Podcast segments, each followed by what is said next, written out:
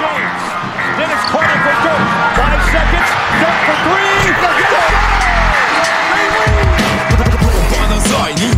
A a végén, ha battog a spalding Minden nap élmény, blokkok és zsákok Na gyere megmutatom, ez NBA szerelem Keleten, nyugaton, robban a zaj Nincs egyszer a végén, ha battog a spalding Minden nap élmény, blokkok és zsákok Na gyere megmutatom, ez NBA szerelem Keleten, nyugaton Én jó! Szép jó napot kívánunk mindenkinek, ez itt a Rep City keleten-nyugaton podcast a mikrofonok mögött, Zukály Zoltán és Rédai Gábor. Szia Zoli! Szia Gábor, sziasztok, örülök, hogy itt lehetek. Elnézést kérünk, hogy nem a szokott hangminőségben jelentkezünk, tudjuk. Következő podcast, ha minden jól megy, az már, az már a szokásos minőséggel jön, és mindjárt elmondjuk azt is, hogy mi ennek az oka, meg annak is, hogy a hét elején nem jelentkeztünk de előtte engedjétek meg, hogy a Rep City-vel kapcsolatban mondjak két-három dolgot, mert nagyon izgalmas akcióik vannak. Az egyik, ez most hétvégére szól, tehát remélhetőleg még most pénteken halljátok ezt az adást. Ez csütörtökön éjfélkor kezdődött a húsvéti tojáskeresés Rep City akció, és egészen vasárnap estig tart. Fel kell olvasnom magát a szöveget, mert erre nem vagyunk kötelező, hogy ilyenek félre ne értsétek, de nagyon tetszik. Ahogy a tormás sonka, a tojásfestés és a locsolkodás, úgy a Rep City tojáskereséssel maradhat el idén húsvétkor sem. Nyeremények, terméknyeremények, százalékos kedvezmények, vásárlási utalványok és a fődíj egy 50 ezer forint értékű vásárlási utalvány. Tarts velünk és vadázd le ajándék kuponjainkat webshopunkról. Légy résen, hiszen csak korlátozott számban ugranak állnak fel a kuponokkal ellátott pop-upok, így csak a legjobb és legleményesebb kuponvadászok járnak szerencsével. Ez idő alatt rengeteg értékes kupont találhatsz meg, ami a játék időtartalma alatt fel is kell használni. Fontos, hogy a vásárlás mellé tudod használni a kupont. Figyelj, hogy böngésződbe ne felejtsd el kikapcsolni az adblockert, egyéb esetben lyukra futsz, kupon kalandra fel. A játékban a következő nyereményekkel találkozhatsz a webshoponkon felugró kupon formájában. 25 darab ajándék aroma, 20 darab ajándék Crap Protect Spray, húzzon 5 darab ajándék Crap Protect Wipes, 10%-os végösszeg kedvezménykuponból 25 van, 20%-osból 20, 30%-osból 10, van az 50 ezer forint értékű Repcity vásárlási utalvány, ez egy darab, 10 ezer forint értékűből 20 darab, és 5 ezer forint értékűből 25 darab. Tehát ez most hétvégén, hát érdemes böngészni a Repcity honlapját, és még ezen kívül is van egy másik akciója a Repcity-nek. Igaz, hogy ezt a kettőt együtt nem lehet felhasználni, de azt mondanám, hogy mondjuk húsvét hétfőtől kezdve lesz az igazán érdekes a második. Van Repcity Zokni, tehát ezúttal nem Jordan Zokni, hanem Repcity Zokni, és a Podcast 21 tehát podcast 21 promókóddal, ami április 30-ig érvényes, a vásárlásotok mellé tudtok Repcity zoknit is igényelni. Mondom, a kettő nem összevonható, de hétfőtől válthattok erre. Úgyhogy tök jó.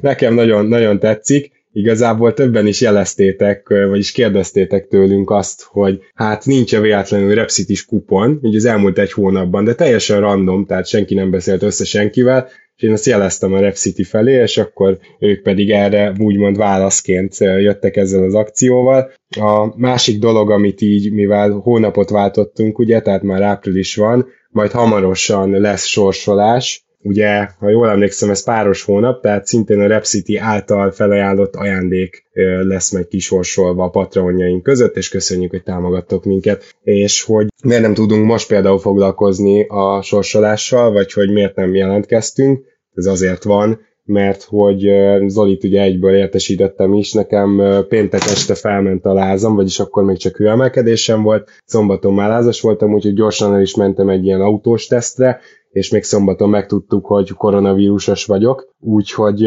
azért nem tudtam bemenni ugye a Laki rádióba, remélem kedves hallgatók ti is ezt megértitek, és hát most otthonról rögzítek igazából, meg otthonról rögzítünk, azt remélem, hogyha lejár a tíz nap, én nekem most már nincsen nagyon tünetem, még talán a hangom hallatszik egy kicsit, hogy időnként fújom az orrom, szóval hogyha az lejár, akkor utána majd tudjuk folytatni, ahogy azt ti is megszokhattátok.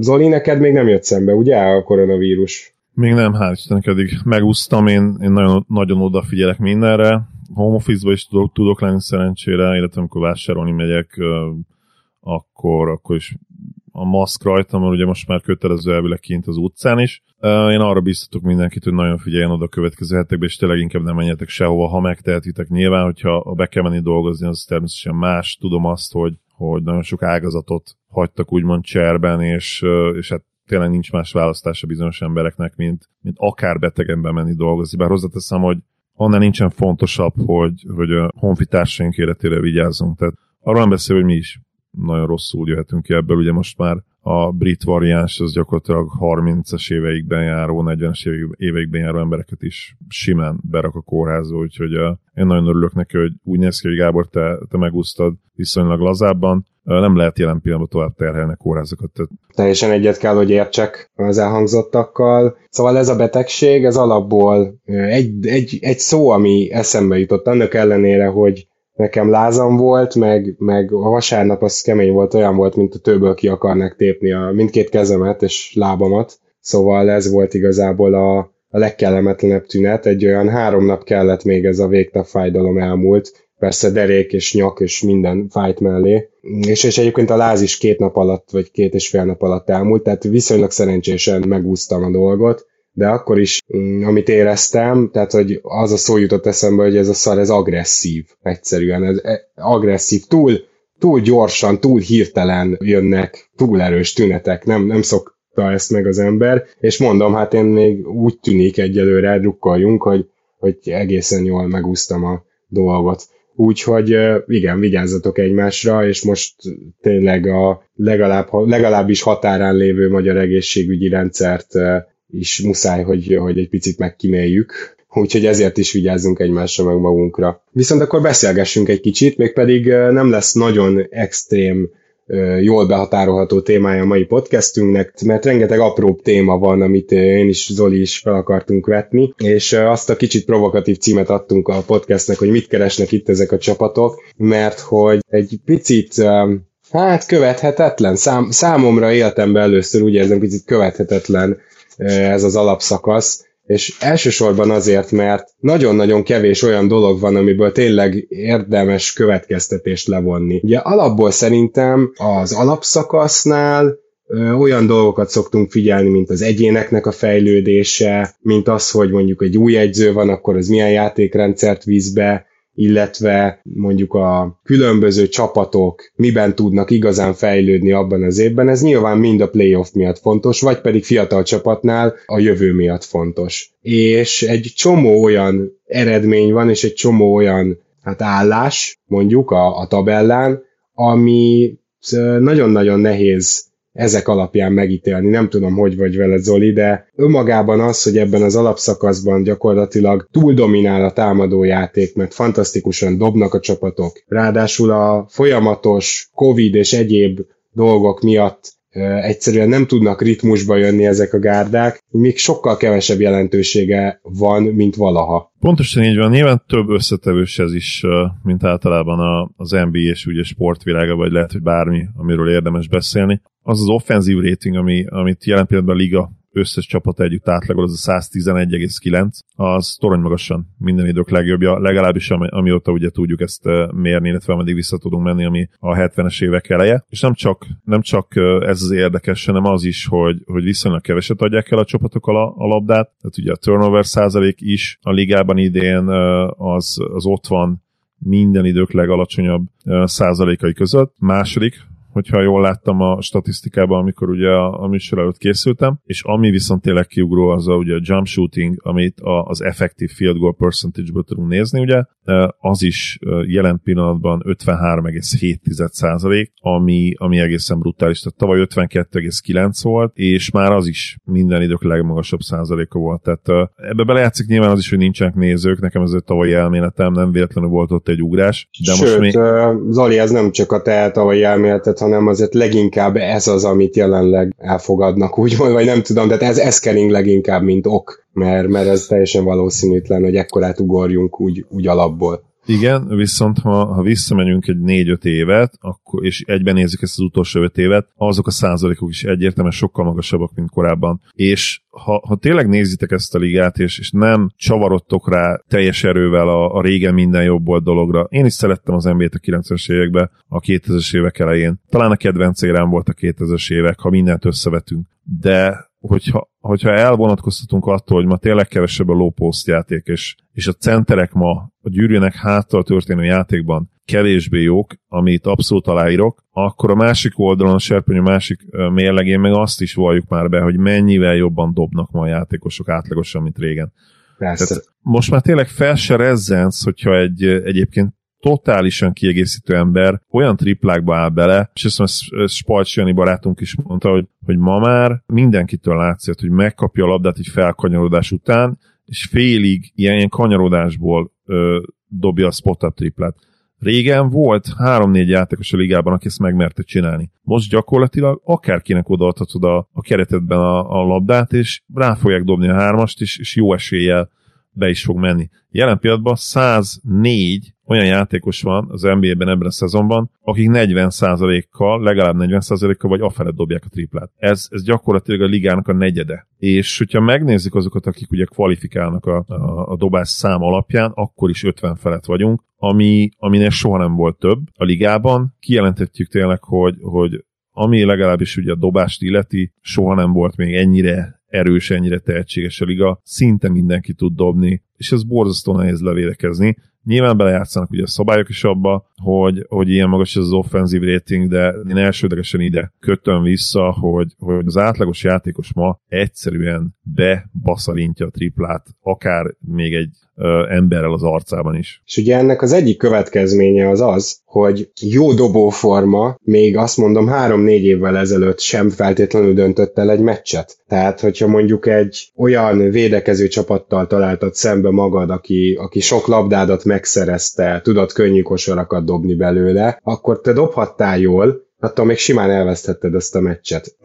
és, és úgy érzem, hogy például ez kezd megszűnni. Tehát van ez a dobóforma lottó, ami mostanában egy alapszakasz meccsen lassan döntőbb, mint az, hogy egy adott csapat mennyire tudja a saját játékosainak kvalitásait a pályára vinni. Az egyzőknek a, a szerepe ebben az évben szerintem csökkent, miközben az elmúlt két-három évben meg majd, hogy nem azt mondanám, hogy a csúcson volt, nyilván nem az alapszakasz miatt, de ott is, ha megnézzük például a jó rendszerépítőket, azok rendszeresen csúcsra járatták a csapataikat, a playoffban meg kifejezetten, és szerint nekem az idei reményem is a playoff egyébként. Őszinte leszek, amikor megláttam a Brooklyn Nets e, csapatát először így, így játszani, amikor a kezdeti időkben ezeket a 146-141-es meccseket hozták, akkor én azt gondoltam magamban, hogy ez nem kosárlabda, és nem azért, mert a régen minden jobb volt tábornak az érvelése, hogy ú, hát nincs védekezés, de van, van védekezés, csak egyszerűen már olyan, amit te Zoli, te is mondtál, olyan triplákba állnak bele az emberek,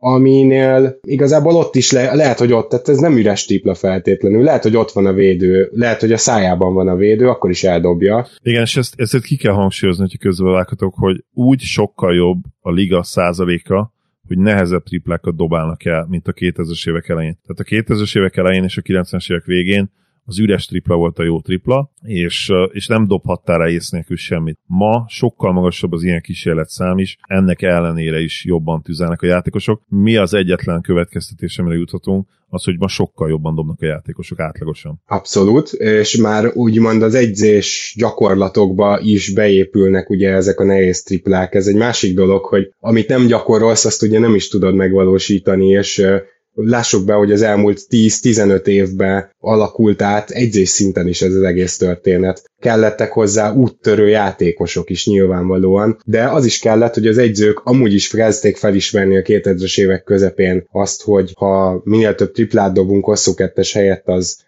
az nekünk jó lesz, de akkor még a skillset nem biztos, hogy rendelkezésre állt. Tehát ugyan voltak ebben jó játékosok, de azért nem annyi, mint ma. És nyilvánvaló, hogy a képzés reagált erre a trendre, és most ezért is van sokkal több ilyen jól dobó játékos, sőt ugye olyan játékosok, akik korábban ebben nem voltak jók, azok is megtanulták. Tehát ezért, ezért érdekes ez a sztori. Jó, amit ezzel kapcsolatban még akartam mondani, az az, hogy ha rátekintünk most például a tabellára, akkor azt látjuk, hogy nem igazán vannak nagyon szar csapatok, és túlzottan kiemelkedőek sem, vagy legalábbis nem topzódunk bennük. Szerintem ezt mind a kettőt bőven kijelenthetjük.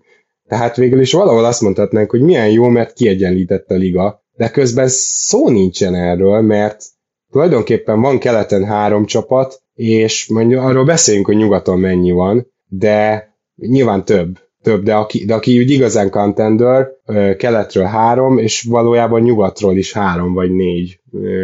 Legalábbis, hogyha én nagyon lebontom magamban, akkor, akkor ez így van, és, és úgy érzem, hogy a többiek közül az ilyen dark horse-ok mind nyugaton vannak, tehát ez, ami most keleten megy, hogy a Charlotte Hornets 24-23-as mérleggel negyedik, ez, ez például olyan történelmi mélység szerintem.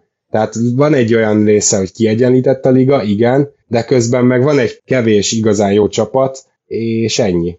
Abszolút. Ki kell emelni itt nyilván a, a Heat-et és a Celtics-et. Tehát ez két olyan mondhatni fiatal csapat, ugye a core játékosokat, játékosokat illetően fiatal csapatok, akik hát gyakorlatilag az egész szezonban botladoznak. A Heat nagyon-nagyon sokáig masszívan 50% alatt volt, a Celtics jelen pillanatban is 50% alatt van, és, és rengeteg problémával meg kellett küzdeniük, tehát a mínusz, mínusz 1.0-as net ratingje a hitnek az, az valami hihetetlen, és persze tudjuk, hogy ők azért ennél sokkal jobb csapat, e, egyszerűen a körülmények és a szezon miatt ugye, ugye így, így teljesítenek, és a Celticsnél is persze rá tudjuk fogni a, a körülményekre, szóval itt, itt, amikor erről beszélünk, hogy mennyivel gyengébb kelet, azért, és akkor a Pacers-t is ide vehetem, aki hát ki a franc gondolta van, hogy 21-25-tel fognak állni, vagy a Raptorsról, hogy 18-30-al, és most arról kell majd beszélnünk, hogy, hogy letankoljátok a szezon. Hát ez három olyan csapat, amelyikből gyakorlatilag egy normál szezonban 50 győzelmet is kinézhettünk volna, a Heatből akár még többet, meg a Celticsből is még többet. És ez a három csapat gyakorlatilag a Raptors szezonjára ugye most már mondhatjuk szerintem, hogy, hogy kuka, így van, én, én most már nagyon nézegetem Cunningham-éket, úgyhogy... uh, igen, az a baj, nem tudom elképzelni egyszerűen rólatok, hogy végig tankoljátok a szezon, tehát az a baj, hogy ott lesztek play helyen, nem akarok elkíséríteni, de, de jobb, ha felkészülsz rá. Uh, ahhoz tényleg ki kell ültetni Laurit Sziakamot hetekre, ki kell találni sérüléseket, nem tudom azt, hogy, hogy ez benne van ebbe abba a kultúrában, amit felépítettetek az elmúlt pár évben, pedig egyértelműen ez lenne most a jó döntés. Massa egyébként tudja a draft értékét, tehát ő, ő szerintem most vívódik azért ezzel kapcsolatban. Meglátjuk, hogy hogy alakulnak a következő hetek. Mindenesetre a Heatről egyértelmű, hogy ők felfele tartanak, és szerintem a play is veszélyesek lehetnek, de, de jelen pillanatban ugye említettem, ha már beszélnünk kell, és ha tényleg beszélnünk kell a kettő konferencia közötti különbségről, akkor, akkor hihetetlen, hihetetlen tényleg. Lehet, hogy a Heatből contender lesz, igazi contender lesz, talán még a Celticsből is, mire, mire ott vagyunk a playoffban, de, de most tényleg csak a Netsre, a 76ers és a bucks tudjuk ezt mondani keletről, Vali, annyi, hogy azért nem fogadnál erre, igaz? Tehát lehet, hogy a Heatből meg a Celticsből, de egyik csapat sem úgy néz ki, mint aki kiegyensúlyozottan tud nagyon magas színvonalon. Hát különösen a Celtics nem néz ki úgy. Igen, különösen a Celtics. Ugye a hétnek volt egy nagyon jó futása, azért ők 7-8 meccse voltak talán, 50% alatt, és most már azért pluszban vannak. Bár hozzáteszem, hogy, hogy most ugye megint azért az elmúlt 10 meccs, aztán megint ugye nem sikerült. Jó, most éppen három, három meccses győzelmi sorozatban vannak, de úgy egyébként meg 4-6 az utolsó 10 meccsen a mérlegük. Tényleg nagyon Butler függők idén, és ha, ha ő jól játszik és tud játszani, akkor akárkit megveretnek, ha ő nem nincs a pályán, akkor, akkor gyakorlatilag game over. Nyugat sokkal érdekesebb abból a szempontból, hogy, hogy ott azért van hát szerintem minimum négy igazi contender. Ugye ez a négy, ez a Utah Jazz, a Los Angeles Clippers, a Los Angeles Lakers, és én most már ide venném a Denver nuggets is, akik nagyon-nagyon megtalálták a formát, Aaron Gordon gyakorlatilag tökéletes fit, és róla tényleg egy tanulmányt lehetne írni, hogy, hogy az a játékos, aki, aki nem volt rossz a Magicnél is, de, de abban a szerepben kicsit túl sok mindent de abban a szerepben túlságosan sokat kellett csinálnia, és, és itt a Nuggetsnél tényleg gyakorlatilag egy feladata van, rárakunk az ellenfél legjobb periméter játékosára, aktív vagy támadásban is, befutsz, Jokic meg fog találni a labdával, minden meccse lesz két-három zsákolásod, és ne dobjál rá létszes ketteseket, menj le a sarokba, sarok triplánál is megtalálunk, és, és gyakorlatilag tökéletesen látszik, hogy, hogy, hogy úgy illik ebbe a csapatba, mint, mint, a, mint a kesztyű a kézre, hogyha létezik magyarban is ez a, ez a mondás. Úgyhogy én most őket is ide venném, ugye. Én is hajlamos vagyok életemben először contendernek nevezni a Denvert, tehát én azt hiszem, hogy te ezt már legalább mind Dark Horse megtetted tavaly is.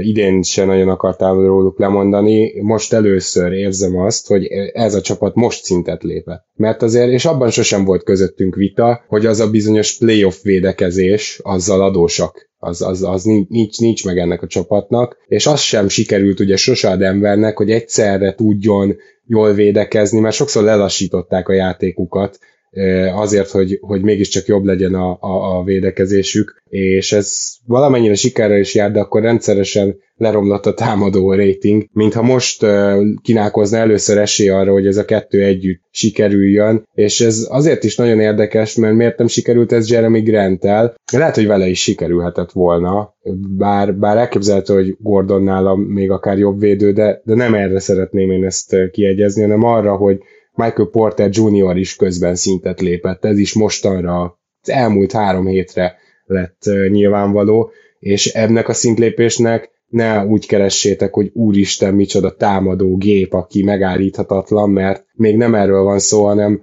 a játék többi területén, ahol bántóan gyenge volt, beleértve a védekezést, de beleértve akár időnként a támadásbeli döntéshozást is, és, és a transition játékokat mindent, szóval, hogy ebben kezd így, így fejben kezd megérkezni az NBA-be, úgy érzem, és ezzel, és azzal, hogy érkezett Gordon, azt gondolom együtt, meg hogy J. Michael Green egészséges, és ő jön így a padról, ezzel együtt a Denver szintet lépett, úgyhogy egyet tudok veled érteni, azon lehetne, és egy, egy tényleg ez egy jó vita, és a Suns dicséri, hogy szerintem jogosan lehet azon vitatkozni, hogyha ide vesszük a Jazz-t, és ide vesszük a, a Denvert, akkor vegyük ide a suns is.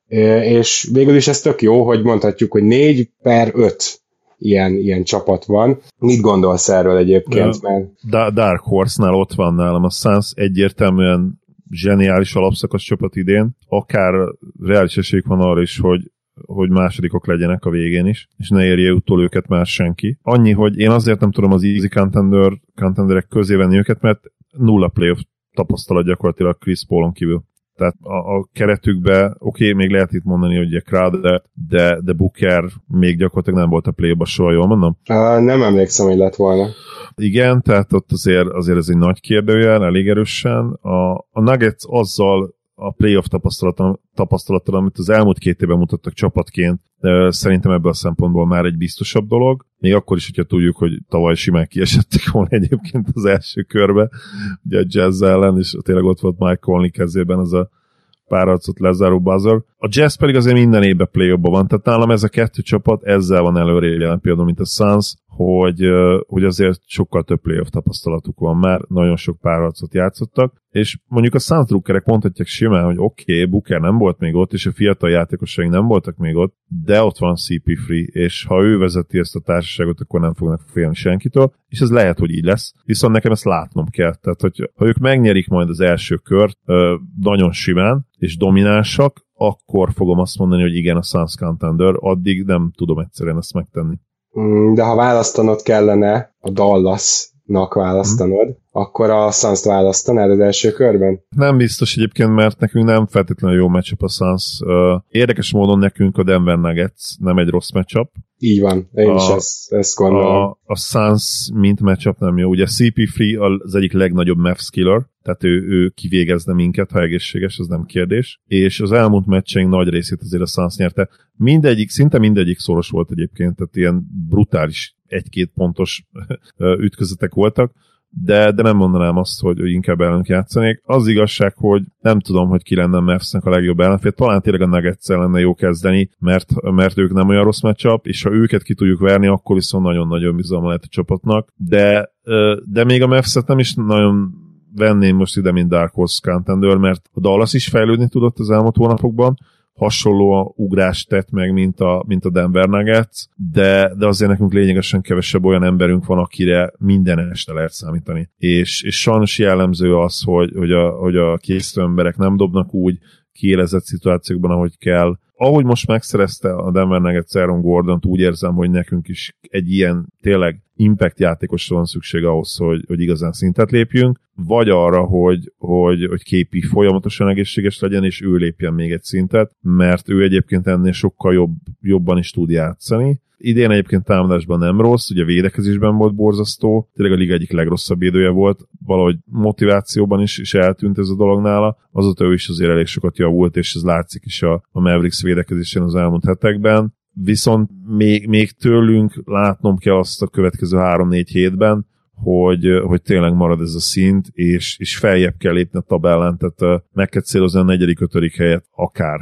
És, és ha oda tudunk érni, akkor, akkor lehet, hogy másképp nyilatkozni a csapatról. Jelen pillanatban azért sem vetem magunkat ugye a Dark Horse-ok közé, mert hogyha a Suns rakom Dark Horse contender akkor nem létezik, hogy az idei Mavericks-et is oda kell, hogy rakjam. Tehát Covid ide vagy oda, mert ugye minket a Covid az nagyon csúnyán meg, megkínált, és ott ugye 2-9-es mérleget hoztunk az, az alatt a 11 mérkőzés alatt, és ha az nincsen, és mindenki egészséges végig, hát könnyen lehet, hogy most, most harmadikak lennénk, vagy még azt is jártam közé, ott lennénk a, a, a Suns mérlegének a környékén, ugye így sincs talán olyan hatalmas nagy különbség, azt hiszem öt mérkőzés. Tehát ha az a 2-9-es Covid etap nincsen, a front se tudja, hol állnánk, de volt, úgyhogy, úgyhogy innen és úgy érzi az ember, tudod, és ezt te, te mindenki jobban tudod Raptor szurkolóként, hogy, hogy azt üldözik még mindig a csapatok azt, azt a mérleget, azt a formát, mert az oké, okay, hogy kiesik 10-11 meccsre a félbagás, de utána csak azért, mert visszajönnek, utána attól még varázsütése nem lesz a csapat azon a szinten, mint előtte volt. És,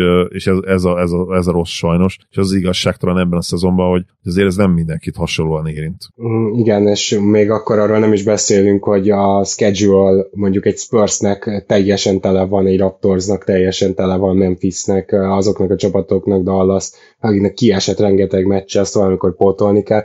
Szóval igen, igazából még a Portlandről beszélhetnénk ilyen szempontból, hogy ők miért nem merülnek itt fel, tehát mondjuk a másik Dark Horse, akkor a Portland. Fel, felmerülnek, igen, én oda venném őket a suns A Suns alá azért, tehát ha mondjuk Dark, Horse, Dark Horse-ok között is szintezhetek, és árnyalhatok, akkor... Ilyen nagyon fekete horse, tehát hogy ilyen, igen. már, már rasszisták vagyunk annyira. És, és nyilván azért, mert védekezés, tehát a Sunsnak sokkal stabilabb a védekezése, amellett, hogy támadásban időnként, ha nem is annyira jók, mint a Blazers, de, de hasonló szinten tudnak lenni, hogy ilyen 110 pont felett dobálnak. A Blazers 115 pontot átlagol, ami az egyik legtöbb a ligában, talán csak a Nets van előttük, meg talán a Jazz még, de hát a basszus a Blazers védekezése az egyszerűen nincs azon a szinten, hogy veszélyesek lehetnek bárkire, de, de hasonlóan fog állni az ő playoffjuk, mint az elmúlt években nagyon sokszor hogy, hogy, hogy igazán nagy esélyük nem lesz. Ugye konferencia döntőbe jutottak, de tudjuk, hogy 4 0 kikaptak két éve. A nagyon-nagyon maximum potenciál az, az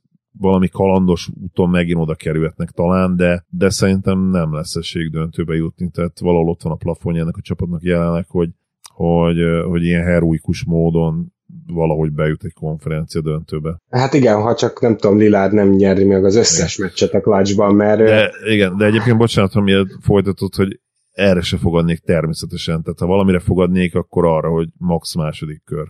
Sokkal valószínűnek tűnik jelenleg, mint az első szenárió. Igen, ami megkavarhatja magát az állást, az az, hogy a Lakers ugye meddig csúszik, ezt majd meglátjuk, és hogyha az is érdekes lesz, hogyha mondjuk James és Davis ugyan vissza tud jönni a playoff előtt, de mondjuk még nem találják meg a csapattal együtt azt a formát és szintézist, amiben, amiben még ebben a szezonban is láttuk őket. Szóval ez ilyen szempontból is megkavarható le, vagy megkavarhatja a dolgokat. És ami ugye még meg szokta kavarni a dolgokat, és most nagyon sokan panaszkodnak, főleg, ami a legrelevánsabb, az nem a szurkolók, hanem a kisebb piacok GM-jei, hogy ez a kivásárlás dolog, ez kezd egy kicsit kicsúszni a kézből, és ezzel kapcsolatban akartalak kérdezni. Például beszéljünk le Marcus Aldridge-ról, se a csapat, se a játékos szempontjából nem értem, hogy miért választották egymást. Mármint valószínűleg nem kosárlabda okai voltak. Né- név. Tehát itt tényleg csak arra tudok gondolni, hogy a neve miatt vitték oda,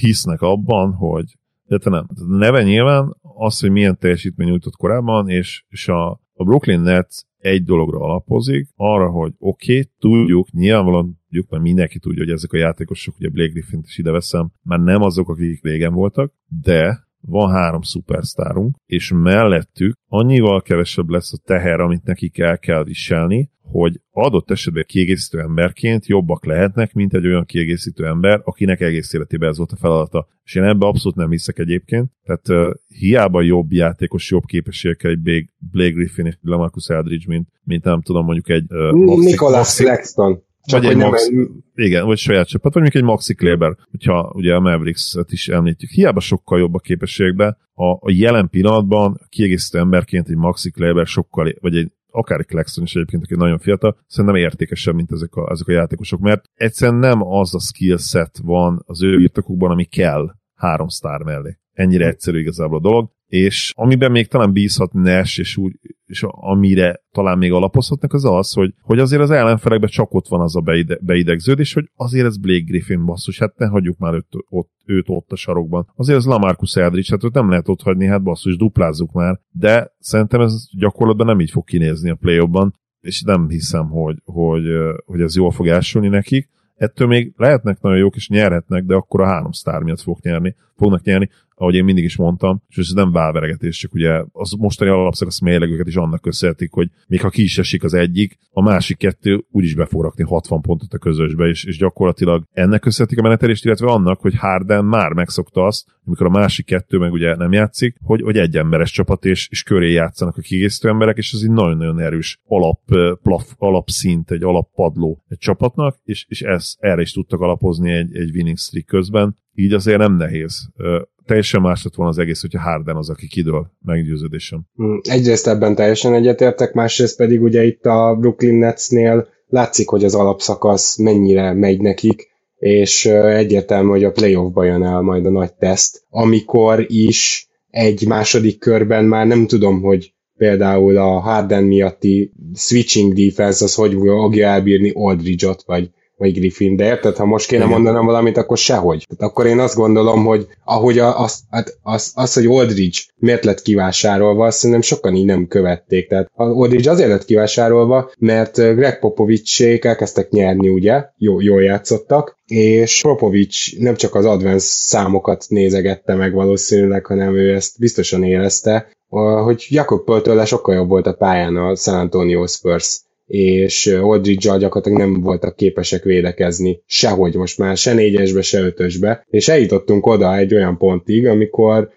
Lamarcus Aldridge 9 perces cserecenter volt, és ezek után ültek lebeszélgetni, nyilván Aldridge kezdeményezésére is, mert ő is érezte, hogy itt a státusza az tavaly még ilyen All-Star jelöltből, vagy el lehetett hinni, hogy All-Star jelölt, idén 9 perces cserecenterré avanzsál éppen, úgyhogy innentől nem csoda a kivásárlás. Én nem azt mondom, hogy Oldics most rossz játékos, hanem azt mondom, hogy egy második körben nem tudok elképzelni olyan csapatot, ahol ő 30 percre pályán tartható. Ezt mondom. Nem kérdés, tehát 30 perc az, az teljesen esélytelen. És ha, ha nessék úgy gondolkodnak, hogy ez is realitás lehet, akkor nagyon nagyot fognak koppani, de szerintem azért még az ő legvadabb terveik sem foglalják ezt magába, hogy ő 30 percet játszom majd. Jó, csak igen, tehát egyetértek vele, csak valahol meg nagyon vicces lesz az, amikor DeAndre Jordan, LeMarcus Aldridge és Blake Griffin a csapatodban van, és Jeff Green lesz a center. Szóval, El, elég vicces lesz, és, és valószínűleg ez fog eljönni, hiszen, hiszen kivel találkozhatnak a második körben majd, vagy akár az első körben egyébként egy, egy Celtics vagy egy Heat, tehát azért az, na, az kemény lesz, de hát és a második körben a Bucks, tehát gondolj bele abba, a, Bucks, igen. a Bucksot nem is lehet megfogni switchinggel, mert ott van Jannis, tehát hogy igen, bár, aztán hiába váltogat. Én, én, ma, én majdnem biztos vagyok benne azért, hogy, hogy a one two az úgy fog kinézni a végén, hogy, hogy Bucks Nets, és akár még ebben a sorrendben is, vagy Nets Bucks, uh, szerintem a Fili azért a harmadik helyre fog visszacsúszni. Hm. Igen, ez benne van a pakliban, na de volt egy másik nagyobb név is, akit kivásároltak, Andre Drummond, és én azt gondoltam, hogy ha őt meg tudja szerezni a Brooklyn, az komoly és igazi erősítés lesz, már mint a playoffra is, tehát nyilván, hogy Aldridge, mint egy, mint egy jól pattanózó center, azért így is úgy is erősítés itt az alapszakaszban, de Drummond a lakers választotta, és szerintem azért elégedetten csettinthettek a Lakers drukkerek, ez egy nagyon jó igazolás. Azt gondolom, hogy Drummondnak James mellett egyszerűen, hát adott lett volna az, hogy csak, csak zsákoly fiam, meg, meg tényleg csak mint rollman használják, hát nem lett volna semmilyen kényszer, hogy beadni neki posztba. De, amit, amit nem értünk évek óta, és az egyzők részéről se értjük, hogy, hogy ez miért történik meg. Na mindegy. Hát erre most Dramond lesérült, de talán nem lesz az olyan súlyos. Szerintem ez egy, ez egy komoly erősítés, és azt gondolom, hogy Dramond viszont olyan játékos, aki kisebb szerepbe hihetetlenül beválhat, és ehhez hozzá kell tenni azt, hogy hogy, hogy nem szabad elfelejtenünk, mennyit fejlődött Dramond védekezésbe az elmúlt három évben. Szerintem egyértelműen előrébb lépett. Abszolút, abszolút. Nagyon-nagyon kíváncsi leszek arra, hogy hogy alakulnak majd a, ezek az első körök, vagy akár még a plane is, és, és hogy milyen párharcok jönnek össze. Mert egyébként, ha valami pozitívum lehet egy ilyen őrült idényre, akkor az, az lehet, hogy az, hogy megint egy rohadt érdekes playoffot fogunk látni ahol, ahol fel is borult akár a papírforma több helyen. Amiről viszont beszéljünk akkor, az az, hogy ezeket a bizonyos ilyen kivásárlásokat, meg hogy a sztárok utána mennek gyűrűt nyerni, hogy ez most azért tűnt fel annyira szerinted az embereknek, mert hogy viszonylag nagy nevek lettek kivásárolva? És azért kérdezem ezt, mert elgondolkoztam magammal, hogy mikor volt utoljára olyan kivásárolt játékos, aki nagyon sokat számította, vagy sokat számított a bajnoki címbe. Aktív rotációjátékosokra emlékszem, például szerintem David West is kivásárlás után került talán a Warriorshoz, bár, bár nem esküszöm meg, de például ez jut most eszembe. Ray ellen is talán kivásárlás után ment először a Heat triójához csatlakozni, szóval ilyeneket tudunk mondani az elmúlt évekből, aztán lehet, hogy egyik sem, de ez is jól mutatja, hogy azért az nagyon ritka, hogy kivásárlás útján mondjuk hozzájutsz egy ö, negyedik legfontosabb játékoshoz akár. És szerintem azért ez most se történt meg, bár Dramondnál, Dramondnál érdekes a kérdés. Hele, szerintem abban sem nagyon tudnánk feltétlenül megegyezni, hogy, hogy, hogy André Dramond, és ezzel össze is fogom foglalni, hogy mi a legnagyobb baj André Dramonddal. Nem tudnám megmondani, hogy ő top 30-as vagy top 100-as játékos az NBA-ben. Mert szerintem mind a kettőre van igaz, tehát mind a kettőre van esély. Tehát ez a probléma, hogy, hogy a számai alapján nagyon régóta top 30-es, tehát az ember tényleg ilyen 16-15-öt meg ilyesmit átlagolt az egyik legjobb blokkoló, viszont ugye tudjuk, hogy neki mennyire, tényleg mennyire üresek voltak azok a blokkok, és ugye egyébként milyen hosszú ideig a csapat a kárára volt azzal, hogy mindenre ugrott. Valamennyit fejlődött, egyébként okosodott, a passzjátéka is fejlődött, ez tök egyértelmű, de de én nem vagyok abba biztos a mai napig, és azért is sajnálom, hogy most megsérült, mert most kapnánk majd választ erre, hogy igazi sztárok mellett mennyire impact játékos ő, mert ugye ebben bízhatnak a Lakers szurkolók és a Lakers, és, és ebben teljesen igazuk lehet, hogy ha André Drummond ugyanazzal a felfogással, ugyanabban a szerepben jönne, mint amit eddig csinált az NBA-be, persze, hogy net negatív akkor. Na igen ám, de de Anthony Davis és LeBron James mellett nem teheted ezt meg hogy ugyanazzal a mentalitással játszál. Tehát ha neki eddig a statok voltak fontosak, és, és megfogalmaztuk ezt a kritikát felé nagyon sokszor, akkor most el kell mondanunk azt, hogyha még ha igazunk is volt, és ez tényleg így volt eddig, ez a jövőben szinte biztosan nem így lesz, mert, mert le, amikor LeBron először azt mondja majd, hogy André, fuck off, hagyd, hagyd a lepottanót, ne arra mennyire, ne azzal foglalkozzál, nem zárd már ki az ellenfelet, vagy, vagy ne ugorjál el a blokkra, hanem maradjál lent a földön, és tett fel a kibaszott kezed, bocsánat, akkor André Drummond az első alkalommal ezt meg fogja csinálni, és utána megjegyzi, hogy neki ezt mindig így kell csinálni. Tehát ennyi egy csettintés LeBrontól, és, és André Drummond onnantól kezdve használható játékos se válhat, és kevés ilyen játékos van a ligában még, e, talán egy se, de LeBron ez a játékos, úgyhogy uh, szerintem mindenféle kritikát és elméletet meg kell tartanunk magunkban addig, amíg nem tért vissza LeBron, és nem tért vissza Anthony Davis, és akkor kell majd megnézni Drummondot, hogy, hogy ő hogyan néz ki. Ennek ellenére azt tartom, hogy a legjobb line nem lehet benne, hiszen a legjobb line majd a play ban Anthony Davis lesz a center. Na jó, de most kicsit visszakanyarodva az eredeti kérdéshez, te változtatnál-e valamit a kivásárlásokon, Igen. vagy, vagy, csak, vagy csak ez a három nagy név az, ami most, most úgymond felverte ezt az egész témát? Igen, bocs, kicsit elszaladtam egy másik saját témámmal, mint hogy általában előfordul velem. Nem, nem változtatnék. Szerintem nagyon ritkán van olyan, hogy hogy kivásárolt játékos tényleg impact játékos, aki impact játékos, azt nem vásárolják ki, vagy aki nem impact játékos, de borzasztó szerződése van, azt se, azt se vásárolják ki, tehát nyilvánvalóan egy nem fog soha olyan szituáció keletkezni, hogy, hogy egy hosszú évekre lekötött top 10-es játékos kivásárolnak. Tehát ilyen, ilyen nem volt soha, és nem is lesz soha az meg per, felmerül a kérdés, hogy például mondjuk tegyük fel, hogy Marcus Aldridge az a játékos, akinek néhányan gondolják, akkor is ő most mit csinálna mondjuk egy, nem tudom, egy, egy Sacramento Kingsben tegyük fel hogy most nyertek jó néhány meccset, és akkor azt várjuk el a Marcus Erdéstől, hogy hát lehet, hogy play jutnak, miért nem mennék oda. Tehát most mit, mit, mit várunk el az, ezektől a játékosoktól? Persze, hogy oda fognak menni, ahol az esély bajnoki címre van, és egyébként ez nem feltétlenül csak uh, nagy piac lehet azért. A San Antonio Spurs ezt bemutatta azért 20 éven keresztül. Ők is azért tudtak időnként szerezni kivásárolt játékosokat. Sőt, már a Bucks is tudott az elmúlt években. A, a Bucks is tudott, így van, és a Dallas Mavericks is tudott, pedig mi aztán nem voltunk olyan nagyon sok évben igazi első számú contenderök, sőt, talán egyszer sem. Olyan, inkább, inkább ugye a Dallas Mavericks Dark Horse volt nagyon sok évben az, a dörkére alatt, és, és azért mi is tudtunk szerezni ilyen játékosokat. Tehát a Dallas mondjuk nem feltétlenül kicsi market, ugye top 5-6-7, de összességében ezt én egy kicsit túlspirázott problémának tartom, és itt tényleg csak a nevekre koncentrálnak az újságírók, hogy ú, Blake Griffin, egy volt top 10-es játékos, ú, Lamarcus Eldridge, egy volt top 15-ös játékos, akkor mindenki a Netsbe akar menni. És lehet, hogy J.J. Redick is egyébként oda ment volna, nem is lehet, nem biztos, ugye ezt lenyilatkozta. Hát Brooklynban élt családja. Most a J.J. Redicktől mit várjunk el? Így is valószínűleg profi lesz, és beáll majd a sorban Mavericksnél, hogyha ha elmúlik a sérülése, és le, letol még egy fél szezont velünk, aztán alá fog írni valószínűleg a nyáron a, a Netshez bagóér, vagy egy két-három éves emelér, vagy valami ilyesmiért. De hát most ne hibáztassuk már szegény, meg hadd menjen már oda 35 évesen, ahol akar nem látok ezzel problémát. Más lenne, hogyha 26 éves lenne. Egyrészt egyetértek veled, másrészt arra leszek kíváncsi, hogy most akkor a Brooklyn a következő három évben így ellenállás nem türelmbe húzza a bajnoki címet, tehát egyikünk se erre számít.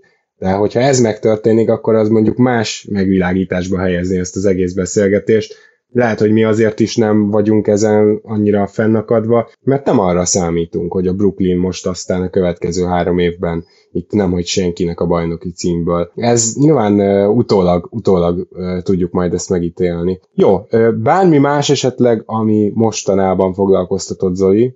MVP foglalkoztat, hogy a narratíva kicsit még mindig az, hogy hogy, hogy adjuk oda Hardennek, ugye újságírók sokan mondták közülük, illetve hát és erről most tényleg egy kicsit beszéljünk, hogy, hogy Jokic nem kapja meg még mindig a neki járó tiszteletet, én úgy érzem. Én a magam részéről Embiid sérülés előtt is őt raktam volna ugye MVP első helyre. Tényleg borzasztóan játszottak a csapattársai az első hónapokban, és statisztikailag ő meg valami elképesztő, tehát nagyon sok statisztika szerint top, top 5-ös, 8-as, 10-es all-time alapszakaszt hoz. Ugye a Pert azt nagyon sokáig vezette, most volt két alacsony pontos meccse, ami szerintem most levitte a Pert all-time első alá, de egyébként ugye abban is nagyon jó volt, illetve plusz-minuszban is gyakorlatilag dominál Raptor, LeBron statokban, mindenben tényleg ott van, vagy az első helyen, vagy a top 3-ban, és ahogy viszont fújják, az valami egészen gusztustalan, és most tényleg vonatkoztassatok, vonatkoztassatok el attól, hogy, hogy én mekkora rajongója vagyok, és olvassatok el pár cikket meg, vagy csak nézzetek meg a mai Eric Clippers szerint meccset, tehát hogy nulla büntetőt dobhatott úgy,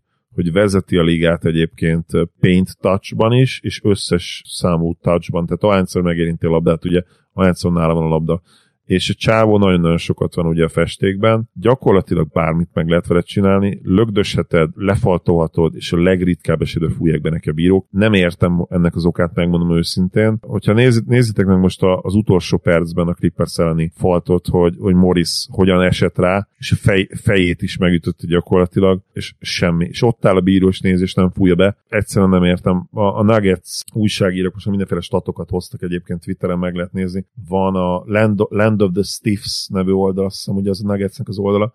Valószínűleg csak oda tudom ezt visszavezetni, hogy európai és, és valamiért ezen európaiaknak át kell esni. És, és tudom, hülyén hangzik, ugye Dirk az all-time kedvenc játékosom, Luka a második kedvenc játékosom, Jokic a harmadik valószínűleg minden idők tekintve, de és van, hogy elfogult őként tudom, de, de én azt gondolom, hogy ezzel együtt objektíven is reálisan is tudom őket nézni. Jokicnál is nem az volt, hogy én azt mondtam, hogy ő top 10 játékos már az első két év, évében, amikor egyébként advanced statokban már ott volt, hanem megvártam azt, amíg, amíg tényleg konszenzusba oda került, és, és tényleg soha nem mondtam, hogy a liga legjobb játékosa, talán még idén sem mondanám, és szerintem reálisan tudom őket látni, de hogy az összes meccsüket nézem, tényleg az az érzésem, és ugye Dörkel is ez történt, hogy egyszerűen európai játékosoknak nem adják meg a bírók azt a tiszteletet, mint az amerikai játékosoknak, és itt ennek az okait, hogy ez miért van, megmondani, hogy nem tudnám megmondani, de ez egy tendenciának tűnik. Hát azért erről egy külön adást csinálhatnánk szerintem, hogy a, a bírók az NBA-nek talán a legesleggyengébb pontjai, tehát és ezt nem nem is csak azért, mert szerintem mindenki, aki figyeli a saját csapatát, el tudná mondani, hogy egy szezonban hányszor és hol nem fújtak, amikor kellett volna, hanem azért is, mert mint ez kiderült, ez az egész bíró küldés történet, ez nem úgy van ám, hogy ugye a világ legjobb játékvezetői közül mondjuk itt kötnek ki a legjobbak. A játékosoknál működik ez a történet. A bíróknál nem, a bíróknál ez egy ilyen belső kör, amit valamikor a 90-es évek végén, 2000-es évek elején behoztak, és azóta ilyen kiírthatatlanok. Ezek a játékvezetők nem a legjobb játékvezetők, és nem kellett különböző alacsonyabb ligákból feljutniuk, nem pontozták őket, és nem profi kiválogatási körülmények között kerültek a ligába, és ez meg is látszik, mert egyszerűen az egész NBA-nek a leggyengébb pontjai, úgyhogy én, én azt gondolom, hogy ebbe az, hogy esetleg az európai játékosokkal szemben például máshogy viselkednek, az simán belefér, egyáltalán nem lepődnék meg.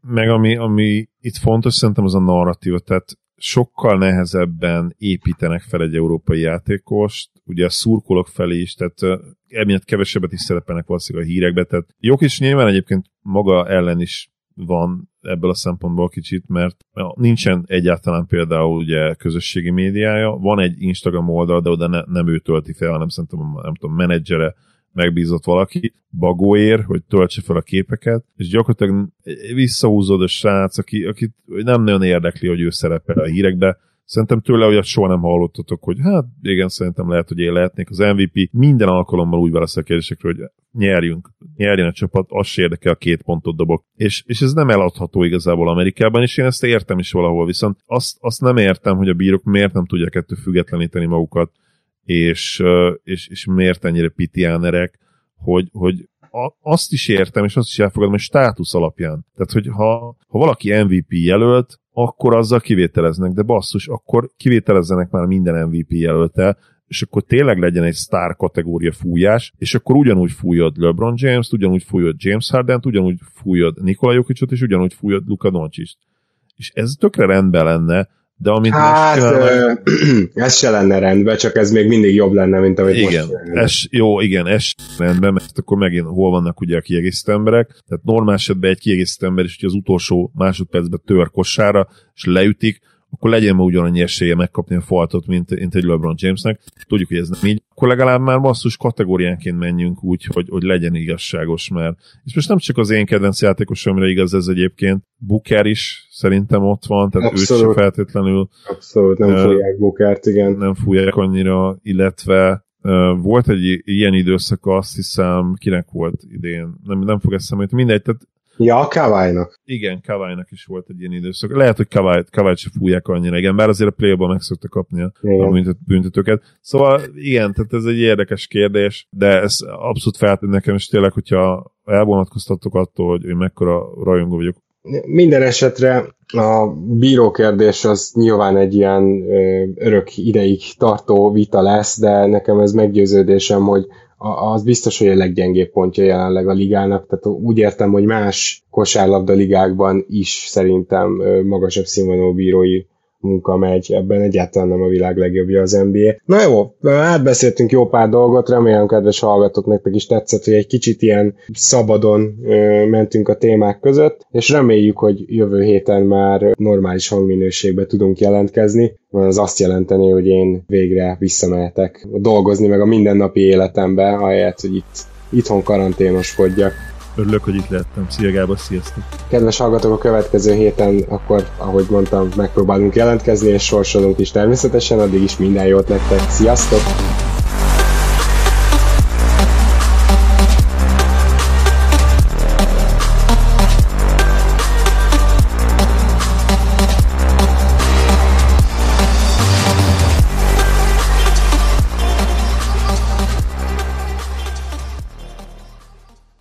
Ha más podcastekre is kíváncsi vagy, hallgassd meg a Béton műsor ajánlóját. El tudod képzelni, hogy a podcastet, amit éppen most hallgattál, fél év múlva már a mesterséges intelligencia generálja? Mi sem. De ha érdekel, eljötte már a gépek lázadása. Hallgass bele az Embertelen podcastbe. Orsós Lajos vagyok, a műsor házigazdája. Egyelőre még élőben. Egyelőre. Fedezzük fel együtt, hogyan ismerkedik, randizik, mesél és vitatkozik Betty és Péter, két teljesen mesterséges intelligencia. Lajos, a podcast címét mond még egyszer, Léci. Oké. Okay. Embertelen podcast.